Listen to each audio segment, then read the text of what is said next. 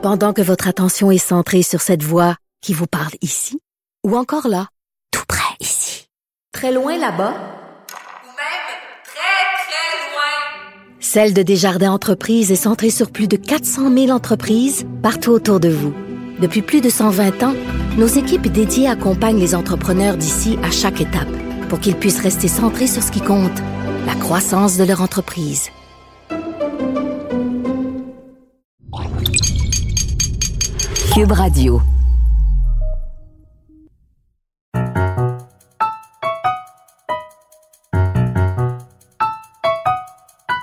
Ici Mathieu Boccoté et bienvenue aux Idées mènent le monde.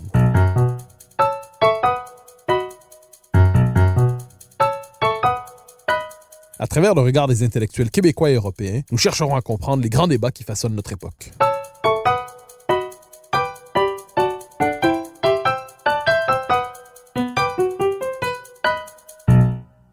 Raphaël Enthoven est une figure bien connue de la vie intellectuelle française. Philosophe et professeur de philosophie, il cherche à éclairer les grandes questions de notre temps à la lumière des textes et des œuvres qui ont façonné notre civilisation, en plus de plaider dans nos sociétés extrêmement polarisées pour la vertu du débat public. Il y a quelques semaines, il s'est présenté à nous sous un nouveau visage, celui d'écrivain, en publiant un premier roman, Le temps gagné, qui suscite de nombreuses réflexions chez les commentateurs, certaines éclairées, d'autres moins. C'est un plaisir de le recevoir aux Idées mènent le monde. Raphaël Enthoven, bonjour. C'est un plaisir d'être avec vous. Bonjour Mathieu. Alors, première question toute simple, euh, pourquoi et comment migre-t-on de la philosophie vers la littérature? Qu'est-ce qui nous pousse à passer du commentaire des œuvres et de l'analyse de la participation des bonnes sociétés à la littérature? Est-ce que c'était, est-ce que vous le portiez depuis toujours à la manière d'une Ah. tentation ou c'est apparu à la manière d'une nécessité euh, plutôt récemment? C'est c'est apparu à la façon d'une nécessité. Si j'étais lacanien, je dirais, puisque vous avez dit commentaire, qu'en somme, je suis passé d'un commentaire à un comment dire. Mais je ne suis pas lacanien. Euh, pourtant, c'est vraiment ça qui s'est passé. C'est-à-dire que je ne saurais pas vous dire pourquoi j'ai écrit ce livre. Ce que je peux vous dire, c'est que je travaillais à ce moment-là sur un essai sur Albert Camus et, et que soudain, alors que je cherchais un, un début qui accroche le lecteur, j'ai bifurqué vers le vers ce récit qui m'a emmené euh, dans des dans des sphères. euh, enfin, j'étais vraiment comme Christophe Colomb, si vous voulez, qui croit aller quelque part et qui se retrouve, mais alors tout à fait ailleurs. Tout à fait ailleurs. Je n'ai pas de pourquoi. Hein. Euh, J'ai euh, une circonstance. C'est la rencontre d'une circonstance et d'une nécessité probablement longtemps enfouie. Alors, le, ce livre se présente euh, à la manière d'un récit, peut-être d'une émancipation, peut-être d'une délivrance. Euh, c'est la capacité pour un homme finalement de s'arracher à, à, à un environnement presque toxique qui le refoulait, qui le condamnait à ne pas être lui-même. Est-ce qu'on peut y voir une forme, comme on disait autrefois, un récit d'initiation, le, le récit de la naissance d'un homme euh, qui s'arrache d'abord à une certaine vie pour enfin naître à lui-même? C'est-à-dire qu'en fait, le, récit a, un double statut. Il est, il est pour l'auteur du récit euh, l'expérience paradoxale d'une dépossession totale, puisque j'expose des choses que moi-même je ne savais pas me souvenir, enfin dont, moi-même j'ignorais que je m'en souvenais, euh, et, en même temps, c'est une dépossession qui vaut pour moi reprise en main, euh, qui a signification de reprise en main. Donc ça, c'est, mais c'est le point de vue du, quadragénaire.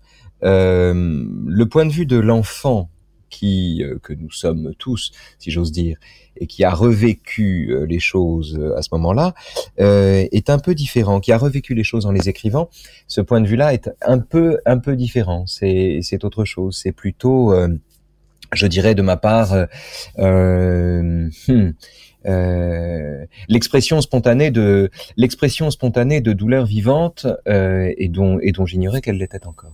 Alors, dans le livre, euh, Mhm. ça, genre, ça, je le précise parce que c'est sur la première, c'est sur la couverture, c'est marqué roman. Et effectivement, Ouais. c'est un, c'est un travail de littérature. Or, une chose me frappe et vous me corrigerez si je, je, si je, je lis mal les, les événements, mais depuis quelques semaines, on semble vous compte ou quelques jours peut-être, on semble contester le statut de roman. On refuse d'y voir une œuvre de littérature et certains voudraient à tout prix y voir une forme de, de récit euh, purement, euh, je dirais autobiographique, mais sur le mode journalistique. Et là, on compare entre le roman et euh, la vraie vie entre guillemets en disant est-ce qu'est-ce qui est vrai, qu'est-ce qui est faux? Est-ce qu'il n'y a pas à travers la réception qui est faite à votre livre une forme de contestation du droit de la littérature à raconter le monde à sa propre manière sans être simplement un double du journalisme? C'est un problème de bêtise, je crois. C'est-à-dire que les gens font comme si euh, c'était la, la quantité de fiction qu'on injecte dans un récit qui fait un roman d'un roman. Euh, comme s'il suffisait de raconter des choses qui n'ont pas eu lieu pour faire un roman, comme si ça n'était que cela, en somme. Alors qu'on peut faire un roman avec ce qui a eu lieu. Ce qui fait un roman d'un roman, ça n'est pas la quantité de fiction qui s'y trouve. Il y a toujours de la fiction, et en même temps tout est tissé de nos souvenirs. C'est pas ça qui fait un roman. Ce qui fait un roman, c'est la façon dont on raconte les choses. C'est l'ordre qu'on leur donne. C'est la destination qu'on leur donne. C'est le fait d'inscrire un récit entre un début et une fin qui, à mon avis, lui, lui donne un sens. Ce que je veux dire ici, c'est que je savais en écrivant ce livre que le décor aurait un effet hypnotique sur bon nombre de journalistes et paradoxalement d'ailleurs les plus informés, les plus renseignés. C'est le paradoxe de mon livre. Plus on est renseigné, plus on sait comment se passe le, petit milieu parisien, plus on sait comment il fonctionne, moins on voit ce qu'il y a dans ce livre, c'est-à-dire tout à fait autre chose. Enfin, tout à fait autre chose c'est-à-dire aussi autre chose, et, et, et, en l'occurrence l'histoire d'un enfant qui, qui, qui, qui, devient lui-même, qui devient ce qu'il est, euh, en apprenant, euh, en faisant l'épreuve de la violence, et d'une violence à laquelle il, est, il ne peut faire face que seul. Voilà, c'est tout. Et ce qui est, ce qui est étonnant, c'est l'écrasement d'un récit qui concerne tout le monde, par un récit qui intéresse une partie des gens, euh, et qui sont attachés à le à le réduire de cette manière. C'est comme si mon livre était temporairement arrimé au réel par la, par le volume des personnages qu'il met en cause. Mais je crois que c'est un effet temporaire. Oui, parce que c'est une chose qui m'a qui m'a beaucoup frappé quand on lit le livre et ensuite quand on regarde la la, la, la réception du petit milieu parisien que par ailleurs vous vous mettez en scène euh, de différentes manières. Euh, c'est comme si la sociologie parisienne, au sens euh, la sociologie de la vie ordinaire parisienne, cherchait à dévorer le livre pour en faire un règlement de compte interne, alors que nous sommes dans me semble-t-il, dans un récit j'allais dire initiatique, mais le terme est peut-être pas le bon. Mais c'est un roman d'apprentissage. C'est un. voilà, un roman. J'avais perdu les mots tout à l'heure. C'est du point de vue de l'enfant un roman d'apprentissage. Euh, du point de vue du narrateur, c'est du narrateur quadragénaire, c'est un, un, un récit rétrospectif, mais du point de vue de l'enfant, c'est vraiment un roman d'apprentissage très clairement. Mais je, me permets de vous relancer, c'est un roman d'apprentissage et quiconque regarde la chose avec un peu de distance, il voit un roman d'apprentissage à part entière euh, d'un homme qui plonge dans la philosophie, dans la culture pour s'émanciper, qui En vérité, euh, c'est un, pour être tout à fait honnête, c'est un roman d'apprentissage qui passe par la déception, qui a besoin d'en passer par la déception. C'est le récit de toutes les déceptions qui viennent à un enfant quand il a tendance, et c'est bien naturel d'ailleurs, à rêver les choses avant de les rencontrer, euh, à imaginer ce qu'il va rencontrer. Et donc, c'est en fait, j'appelle apprentissage ici la découverte que le réel, si décevant soit-il, parce qu'il n'est que lui-même, eh bien, n'en est pas moins plus riche que l'imagination. L'apprentissage, c'est ça. C'est le moment où on finit par prendre la réalité elle-même pour son désir après avoir longtemps pris ses désirs pour des réalités. Et en somme, c'est ça que le, c'est ça que le livre raconte. Alors, il est vrai que le livre raconte ça dans un décor dont, euh, dont beaucoup de commentateurs ont, énormément de mal à faire abstraction. Mais je dois dire que, que des lecteurs euh, font cet effort plus plus spontanément. Camus disait les grands auteurs ont des commentateurs, les autres auront des lecteurs, ce qui paraît-il est, méprisable. Et eh bien voilà, j'en suis là. Alors, une, je, je, me permets de mettre votre livre en relation avec un autre ouvrage qui est paru récemment, qui est euh, Yoga d'Emmanuel Carrère. Pour oui, que je n'ai pas lu. Hein. Je, je, je, dois à l'honnêteté de dire que je ne l'ai pas encore lu. Ah, ah, mais, je devine que la controverse, entre guillemets, qui l'entoure s'est rendue à vos oreilles. Je, m'explique. Euh, le Point a publié un, texte assez intéressant à propos de Carrère sur, sur le thème de la révolte des personnages. Hein, parce qu'en gros, des mhm. personnages de Carrère qui est son ex-épouse n'aiment pas la manière dont il la représente dans le livre votre livre provoque aussi à certains égards une révolte des personnages. Euh, certains disent mais je ne suis pas exactement tel que je suis représenté dans le livre. Euh, je me permets d'y revenir parce que ça me semble une question fondamentale par votre ouvrage. C'est le rapport à la littérature. La littérature oui, parce était elle avait son autonomie, elle devait transfigurer, elle créait un autre monde. Mais vous avez raison, c'est le, c'est le pancras de la personne et du personnage. Alors, quand l'écrivain est un génie, évidemment, ce qui n'est pas mon cas, mais quand l'écrivain est un génie, la question se pose moins. Qui va chercher Antoine Berthet derrière Julien Sorel? Non, personne. Tout le monde s'en fout, évidemment. Euh, sauf que là, évidemment, derrière Élie Verdu, puisque c'est le nom que je suis censé lui avoir donné, chacun va chercher Bernard-Henri Lévy. Euh, parce que euh, euh, le volume des personnes est considérable. Mais ce qui est passionnant, dans cette histoire et que je, pour le coup j'avais un peu prévu, je dois dire, euh, c'est que les personnes se conduisent exactement comme les personnages. C'est-à-dire que chacun, chaque des, trois figures paternalo-tutélaires que je croise dans le livre, euh, chacune se conduit euh, conformément à son idiosyncrasie, à sa trajectoire. Et, ça, je dois dire, c'est à la fois un effet du livre et en même temps un révélateur. En somme, vous savez, l'une des découvertes que fait l'enfant dans ce roman d'apprentissage, c'est la découverte du réel par le biais de, la littérature. C'est en lisant La Comtesse de Ségur qu'il accepte l'existence de tout ce qu'elle raconte. Et euh, quand vous écrivez un livre comme ça, euh, vous mettez des mots sur tant de réel, où vous essayez tellement de saisir le réel, que lorsque la réalité se conduit ensuite conformément à ce que vous en avez dit, vous avez le sentiment non pas d'avoir imité le monde, mais de l'avoir exprimé. Et de ce point de vue, je dois dire que c'est assez réussi. Euh, le, le, le, le, résultat fonctionne, c'est-à-dire que le, résultat est celui-là. J'entends et je vois des choses qui sont écrites dans le livre. Alors, vous l'avez dit, c'est le récit d'abord de... Vous dites, euh, les premières lignes sont très fortes. C'est vous dites, je, je, ne dirais pas que j'étais un enfant battu, j'ai pas, pas les termes exacts, mais on... et, et, et, pourtant, c'est le récit... On ne peut pas dire ça. Je, mais c'est néanmoins, mais le commentateur se permettra de le dire. Euh, C'est-à-dire, c'est le, c'est le récit d'une histoire de violence. Euh, c'est une histoire de violence. C'est-à-dire qu'on ne sait pas quand, le, quand, quand il dit on ne peut pas, euh, on peut pas dire ça. Je, je, je n'étais pas, je crois, à ce qu'on appelle un enfant battu c'est à la fois naturellement la parole de, de, de, de celui qui sait ce que c'est qu'un enfant battu et, et, et jusqu'où ça peut aller, la violence, et, et, que certains enfants meurent sous les coups, et que voilà, donc qui, qui, qui, qui, fait la part des choses, si vous voulez, entre ce qui lui est arrivé et, et d'autres cas plus graves. Euh, mais c'est aussi le mantra de l'enfant battu lui-même qui se persuade qu'il n'est pas battu parce qu'il mérite les coups qu'il reçoit. Alors, je, je, comp je, comprends bien, mais disons, euh, à moins qu'on considère qu'il n'y a d'enfant battu que dans sa forme la plus radicale, dans la plus extrême violence, euh, pour peu qu'on reconnaisse à la violence un visage ordinaire aussi, pour peu qu'on reconnaisse que la violence n'est pas réservée seulement aux victimes identifiées par la sociologie mhm. consacrée, euh, on peut croire que le personnage de ce roman est un enfant, à tout le moins, euh, qui, qui entre dans l'existence sous le signe de la peur, de la violence, de l'inquiétude. De la peur, c'est certain. Oui, et vous avez se demande toujours s'il ne mérite pas euh, la baffe qu'il va finir par recevoir bah, manière ou il, il, fait ce, il fait ce travail comme son petit corps n'est pas adapté à la violence qu'il reçoit. Euh, il fait ce travail que je tiens pour un travail paradoxalement civilisateur, qui consiste à donner un sens à la violence qu'il reçoit, c'est-à-dire à faire grand cas des raisons qu'on lui donne de lui donner des gifles. Et, et, euh, et son faisant, il, il, il, il, il fait, c'est comme un complotiste. Il, il, il, c'est une, c'est une tentative de rationaliser quelque chose. C'est la tentative de donner un sens à quelque chose qui n'en a pas. Et euh, il, il, est en cela d'ailleurs l'allié objectif de celui qui lui tape dessus, qui a lui-même besoin de penser qu'il ne fait qu'appliquer la loi et qu'en aucun cas il n'est le, le sujet d'une, détestation profonde ou viscérale pour cet enfant.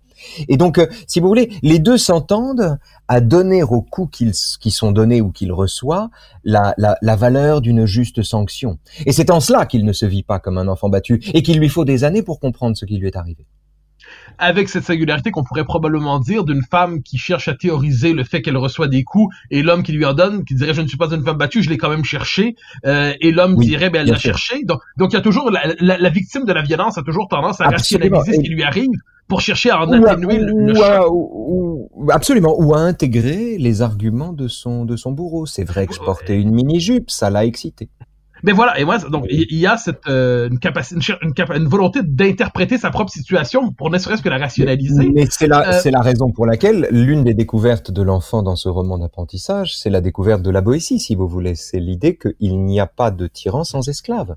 Euh, c'est l'idée que la première servitude est d'abord la servitude volontaire. Alors de celui qui a besoin d'être en position servile pour prendre moins de coups, mais enfin la première servitude c'est celle-là et que il suffit de se dresser contre ce genre d'abus pour que ça cesse. C'est aussi la découverte que fait le gamin. Pendant que votre attention est centrée sur vos urgences du matin, vos réunions d'affaires du midi, votre retour à la maison ou votre emploi du soir, celle de Desjardins Entreprises est centrée sur plus de 400 000 entreprises à toute heure du jour. Grâce à notre connaissance des secteurs d'activité et à notre accompagnement spécialisé, nous aidons les entrepreneurs à relever chaque défi pour qu'ils puissent rester centrés sur ce qui compte, le développement de leur entreprise.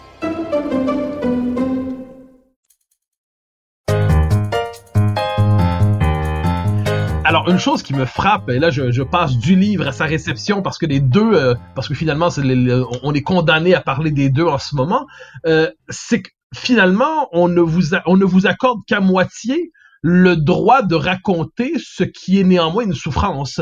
Parce que comme si d'une certaine manière, encore une fois, la sociologie vous rattrapait, mais cette fois non plus la sociologie parisienne, mais la sociologie victimaire, qui consiste à dire il y a des victimes autorisées qui ont droit à la subjectivité. Euh, ce sont les minorités identifiées qui, elles, souffrent et sont reconnues comme telles, mais comment un homme blanc euh, français que l'on suppose euh, euh, bien situé dans l'échelle sociale, qui traverse l'existence avec une certaine assurance, comment cet homme peut-il avoir l'odieux de confesser, de se dévoiler sous le signe de la souffrance aussi? Est-ce que votre livre, la réaction autour de votre livre ne témoigne pas d'une forme d'asymétrie morale? C'est-à-dire, vous n'êtes pas la victime idéale, de quel droit vous présentez-vous autrement que sous le signe de vos privilèges?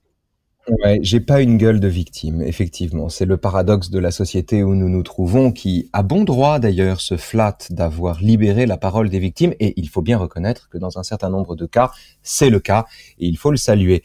Mais enfin, euh, euh, on est dans une société qui se pique ou qui se flatte d'avoir libéré la parole des victimes tout en triant parmi les victimes entre celles qui ont le droit de s'exprimer et celles qui, pour des questions d'identité sociale ou d'identité tout court, sont privées de ce droit par essence, par principe, par définition et, dont les aveux sont ou dont les confessions sont à cet égard immédiatement euh, euh, tempérés. Ouais, ils nous emmerdent, on n'en a rien à foutre, les états d'âme existentiels de Saint-Germain-des-Prés, c'est-à-dire tout est fait pour minorer l'originalité d'une douleur, ou banaliser l'originalité d'une douleur, ou désuniversaliser la douleur, si vous voulez, euh, la régionaliser, en somme, en faire une petite affaire de quartier. Euh, tout, est fait euh, pour, ce faisant, taire ce qui est dit dans le livre. Et là encore, c'est un effet du livre intéressant le livre raconte précisément ça. C'est-à-dire que le livre raconte précisément la façon dont quelqu'un essaie de prendre la parole malgré le consensus des familles. C'est la situation paradoxale de celui qui ne se sent exister nulle part et qui pourtant est perçu par les autres comme étant au centre de tout. Et qui donc, à cet égard, tente d'exister maladroitement en faisant des sottises, mais qui, mais dont la parole est toujours noyée derrière l'idée qu'on se fait de lui. Et donc, c'est intéressant de voir que quand le livre paraît, eh bien, le propos même du livre est recouvert par l'idée qu'on se fait de son auteur. en somme, euh, la société fonctionne un peu comme les familles, c'est-à-dire à terre ce qui déplaît.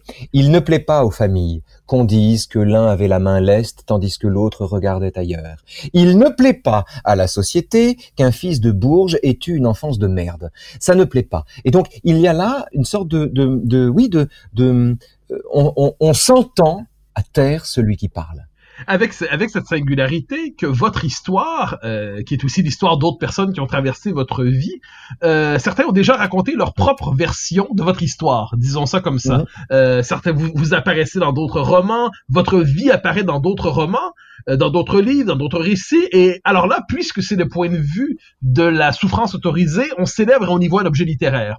Puisque vous le racontez de votre point de vue euh, vous le racontez de votre point de vue. Euh, donc à partir de vous avez la mauvaise identité sociale de ce point de vue parce que vous n'êtes pas vous, n'êtes pas en droit de dire autre chose que vous commettez le mal mais jamais vous ne le subissez.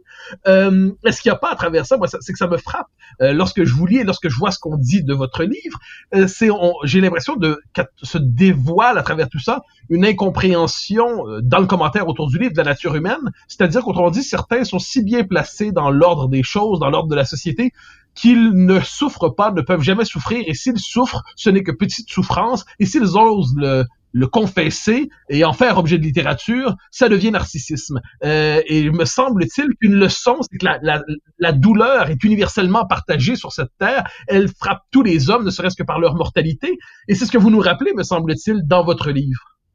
D'autant que l'imputation de narcissisme est ici tout à fait, vous, avez raison, hein, c'est ce que j'ai entendu, nombrilisme ou narcissisme est ici assez malvenu parce que en aucun titre, en aucun cas, un tel livre n'est une agiographie de son auteur par lui-même, si vous voulez. Euh, il n'y a pas ici la, la confection d'un profil flatteur. Euh, ça n'est pas ça l'enjeu. Ma personnalité ne me paraît pas une cause à défendre. J'ai pas fait ça pour me dorer la gueule ni me donner bonne image. Euh, mais ça fait partie, si vous voulez, l'imputation de narcissisme euh, fait partie de ces éléments qui sont, à mon avis, destinés uniquement à, oui, à faire, à faire taire euh, la singularité d'une douleur. Dans, le livre euh, Rien de grave de, de Justine Lévy en 2000 4, je crois, dans son livre, euh, euh, Justine Lévy euh, raconte que le, personnage auquel elle prête explicitement mon visage la contrainte à avorter et a donné à l'enfant qu'il a eu plus tard le nom qu'il avait prévu de donner à l'enfant qu'il devait avoir avec elle. et elle raconte ça. Alors bon, pourquoi pas, hein, chacun raconte ce qu'il veut, si vous voulez.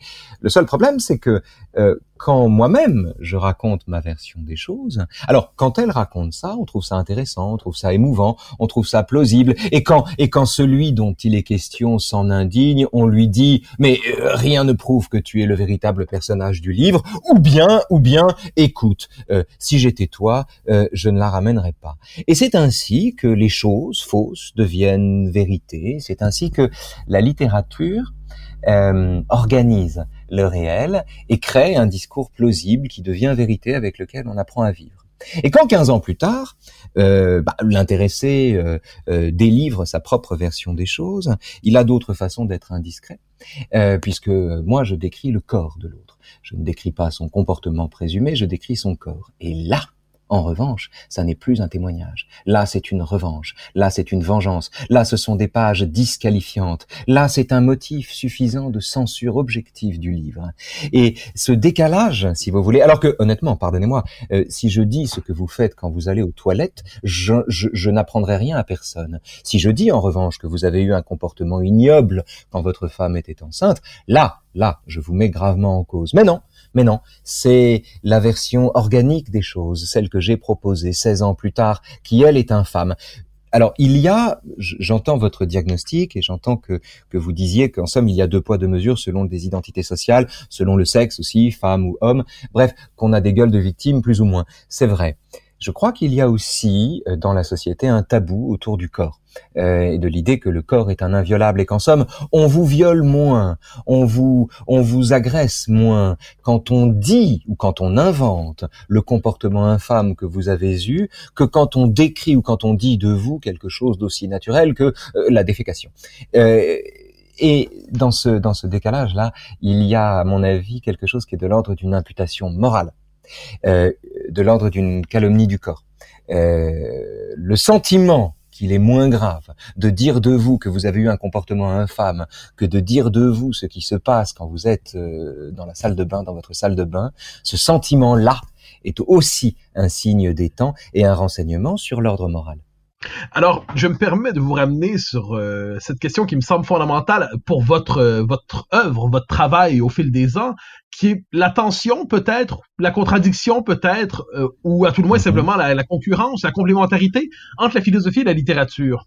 Jusqu'ici, vous avez abordé le monde sous le signe de, la philosophie, pour l'essentiel. C'est-à-dire à, la, lumière des grands textes euh, que vous commentez, que vous explorez, que vous, que vous traduisez mentalement pour le monde d'aujourd'hui. Vous participez à la vie publique aussi sous le signe de la querelle publique en rappelant l'importance du désaccord civilisé. Donc c'est une manière vous, de vous comprendre. Autre, euh, euh, vous- vous-même le faites. Enfin, vous voyez, vous voyez ce qu'on fait. Alors, c'est très gentil. Mais, mais je, je- je- vous le faites, donc vous avez une manière de d'enquêter sur le monde sous le signe de la philosophie, de la philosophie politique, pourrait-on dire. Vous avez privilégié euh, par ce livre une nouvelle manière d'enquêter sur le monde, euh, qui est la littérature. Euh, ça oblige presque à renouveler sa manière d'enquêter sur le monde. On ne Oui, part peut-être oui. pas à la recherche des mêmes sentiments, des mêmes idées, des mêmes modes d'explication. Alors, je dirais, au terme de ce premier roman, euh, que diriez-vous de la singularité Qu'est-ce que la littérature apporte dans la capacité à comprendre le monde qui, je dirais, qui manque à la philosophie? Pas seulement qui la complète, mais qui peut lui manquer. Qu'est-ce que la littérature a d'absolument singulier lorsque vient le temps de raconter non seulement sa propre vie, mais à travers sa propre vie, la vie des autres, l'existence, euh, la douleur dans ce qu'elle a l'universel aussi? Je crois que cet intervalle entre la littérature et la philosophie, que pendant très longtemps j'ai voulu nier, en camusien ou en lecteur de Nietzsche, qui considère que les, ou en lecteur de Bergson, qui était prix Nobel de littérature, qui considère que les grands écrivains, que les grands philosophes sont de grands écrivains. Mais, pour être tout à fait honnête avec vous, je dirais qu'effectivement, l'intervalle entre la littérature et la philosophie, tel qu'on peut le vivre une fois qu'on a écrit un roman, c'est, eh bien, c'est ce que j'appelle le temps gagné. C'est-à-dire, euh, c'est la, c'est l'extraordinaire célérité intuitive que donne le fait de raconter une histoire et qui enjambe les étapes. Alors, pour le pire, ça rend péremptoire. Mais on a le droit en littérature d'être péremptoire et con, ce qui m'arrive très souvent dans le livre avec joie et volupté.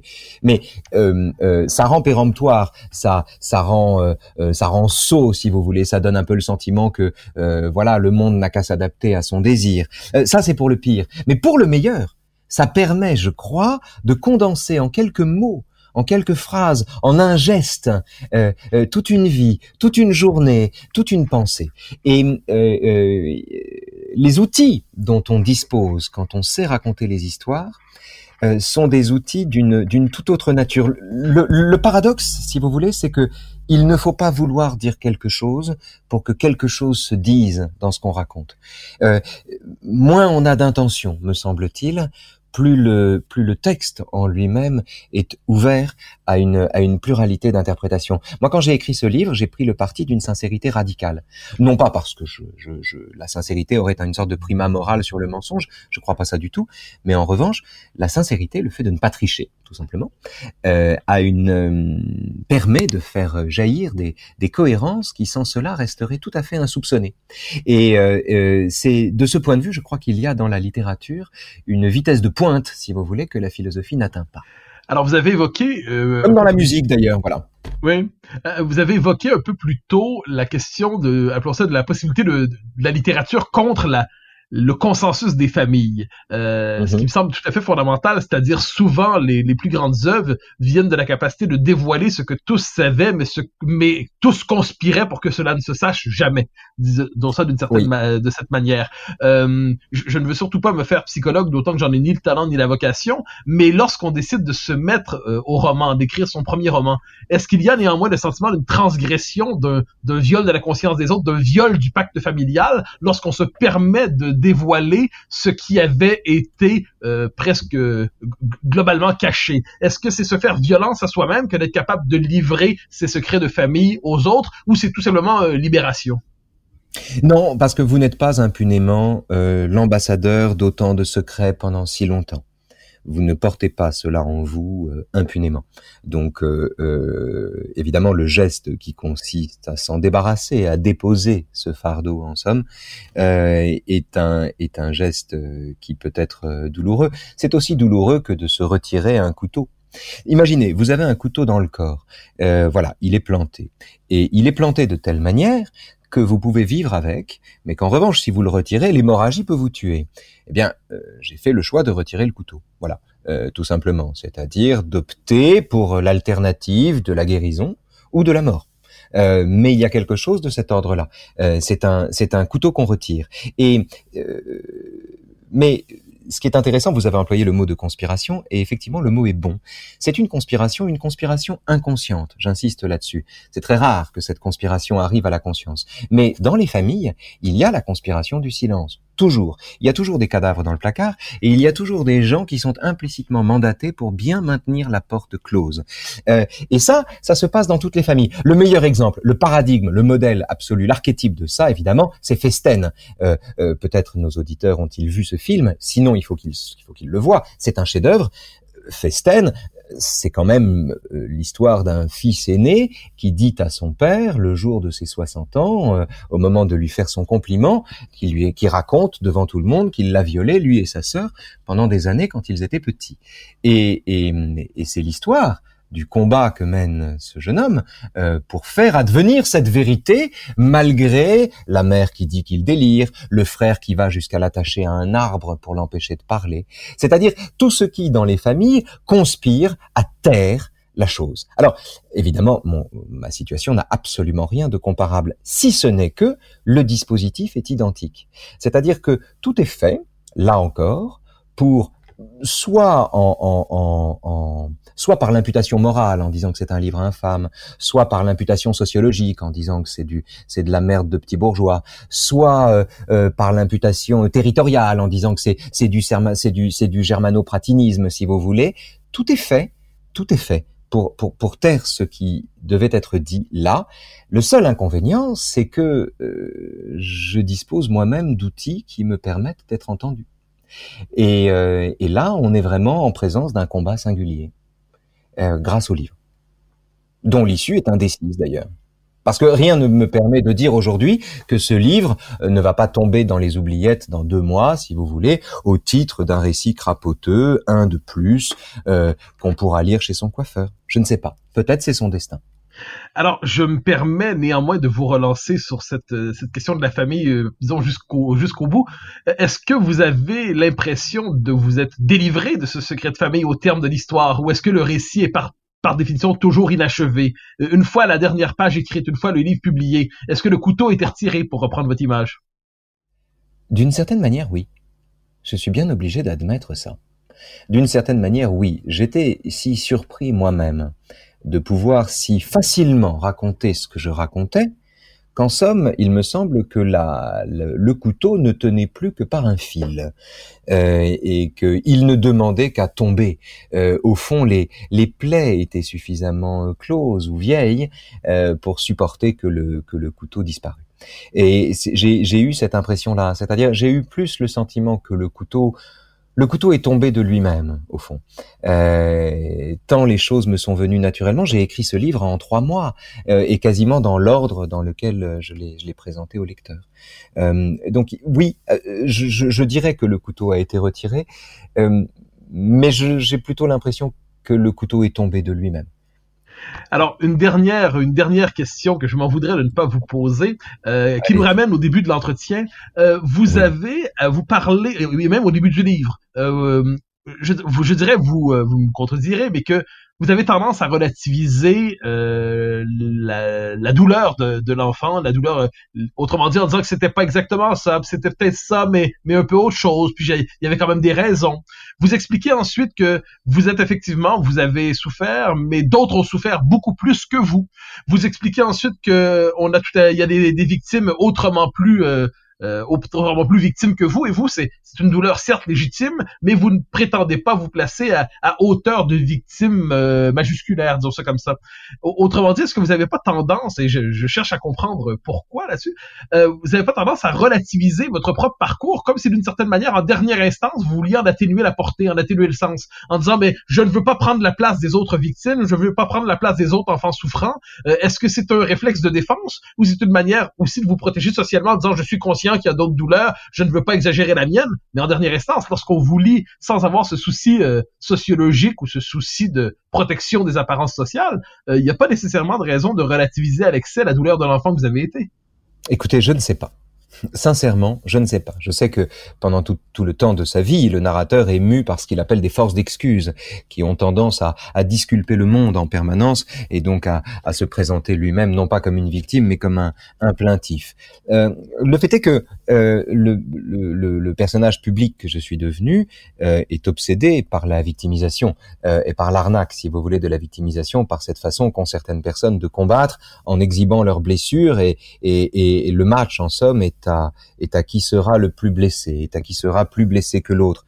Et effectivement, c'est une tendance délétère en démocratie contre laquelle j'ai tendance à, à lutter parce que j'y vois un, un, outil en réalité de, de conquête du pouvoir. Mais ce qui est vrai, c'est que pour le gamin, euh, conquérir le droit, euh, vous savez, c'est la différence qu'il y a entre savoir qu'on en a chié, pardon de le dire comme ça, et le sentir, si vous voulez. Savoir qu'on a souffert et le sentir.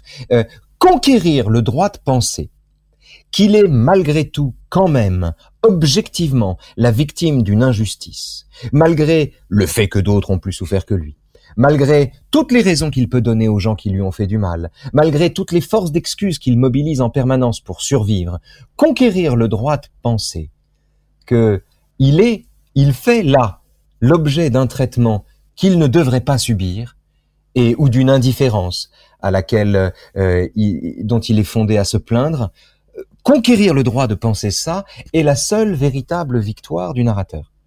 Euh, il, il, il, plus que les adversaires qui viennent en second, le, le premier adversaire, c'est pour ça qu'il aime tellement la boxe, si vous voulez, c'est son propre reflet. Vous savez, les boxeurs se battent devant leur reflet, non pas pour se regarder, comme on le pense platement, de façon narcissique, mais précisément parce que le reflet, c'est l'ennemi c'est l'adversaire. C'est lui l'adversaire. C'est lui qu'on doit abattre. Euh, c'est celui-là. C'est-à-dire c'est c'est la partie de soi-même. Euh, c'est le regard qu'on porte sur soi-même et qui a tendance à disculper le monde. Donc il y a chez cet enfant plus que le désir de, de, de, de, de dévoiler les secrets des autres, de s'emparer d'autres vies que la sienne, de tout mettre sur le tapis, etc., etc., ou bien de, de, de dire ce qui doit être tu, il y a euh, chez cet enfant d'abord le souci de euh, accepter l'idée qu'il ait pu être victime de quelque chose sans être pour autant une victime professionnelle et un, et un plaintif euh, euh et un entrepreneur de la plainte. Oui, d'ailleurs, je, me permettrai un dernier mot sur ça. C'est qu'il me semble-t-il, c'est toute la différence entre la pensée victimaire qui consiste à dire je suis une victime donc je voilà, suis. c'est exactement ça. Voilà, j'ai pas employé le mot de pensée victimaire, mais c'est ça. C'est ça. Oui, qui peut, autrement dit, il n'y a de subjectif, il n'y a d'entrée dans l'espace public que sous le signe de la victime. Et ensuite, c'est donc ce qui est une, une, une, sociologie particulière de notre époque. Et de l'autre côté euh, le fait que chaque homme porte en lui une blessure chaque homme porte en lui un secret chaque homme porte en, euh, cache une cicatrice et il est quelquefois nécessaire de transfigurer de, de porter cette euh, blessure publiquement d'en faire quelque chose pour être capable de dévoiler une part de sa vérité pour être capable de renaître à soi-même. Bien sûr et surtout il faut bien comprendre que si c'est le votre histoire, votre passé, la quantité de douleurs que vous avez connues ou la quantité de douleurs que vos ancêtres ont connues qui fait de vous enfin comment dire, si tout cela augmente la quantité de victimes en vous, ça veut dire que euh, euh, on est avec un patrimoine victimaire différent de l'autre, c'est la fin de l'individu c'est la fin du sujet, c'est la fin de l'humanité en réalité. Euh, c'est la, c'est le, c'est le, c'est le rêve euh, d'une humanité numérisée pour le coup. Euh, c'est l'alliance objective d'ailleurs entre la pensée victimaire et la pensée numérique. L'alliance objective se fait de deux façons. La première, c'est qu'une pensée identitaire s'appuie forcément sur des réseaux sociaux qui flattent en vous le désir de croire que vous êtes ce que vous pensez, forcément. Euh, donc l'identitarisme est nourri par le dispositif des réseaux sociaux. Mais la deuxième raison, me semble-t-il, euh, c'est ce que je dis. Il y a une alliance objective entre la pensée victimaire qui quantifie le taux de victimes en vous et la numérisation de l'individu qui prétend euh, vous matcher avec un personnage euh, sur un réseau. Vous voyez ce que je veux dire? C'est-à-dire et la et la digitalisation du, du sujet humain. Oui, il y a quelque chose à mon avis de commun là. Alors nous nous quittons alors que le romancier redevient philosophe. Euh, oui, c'est vrai, c'est vrai. Et, observateur de la société contemporaine. Je vous remercie infiniment pour votre passage aux idées de monde. Raphaël moi qui vous remercie. Au grand plaisir, merci.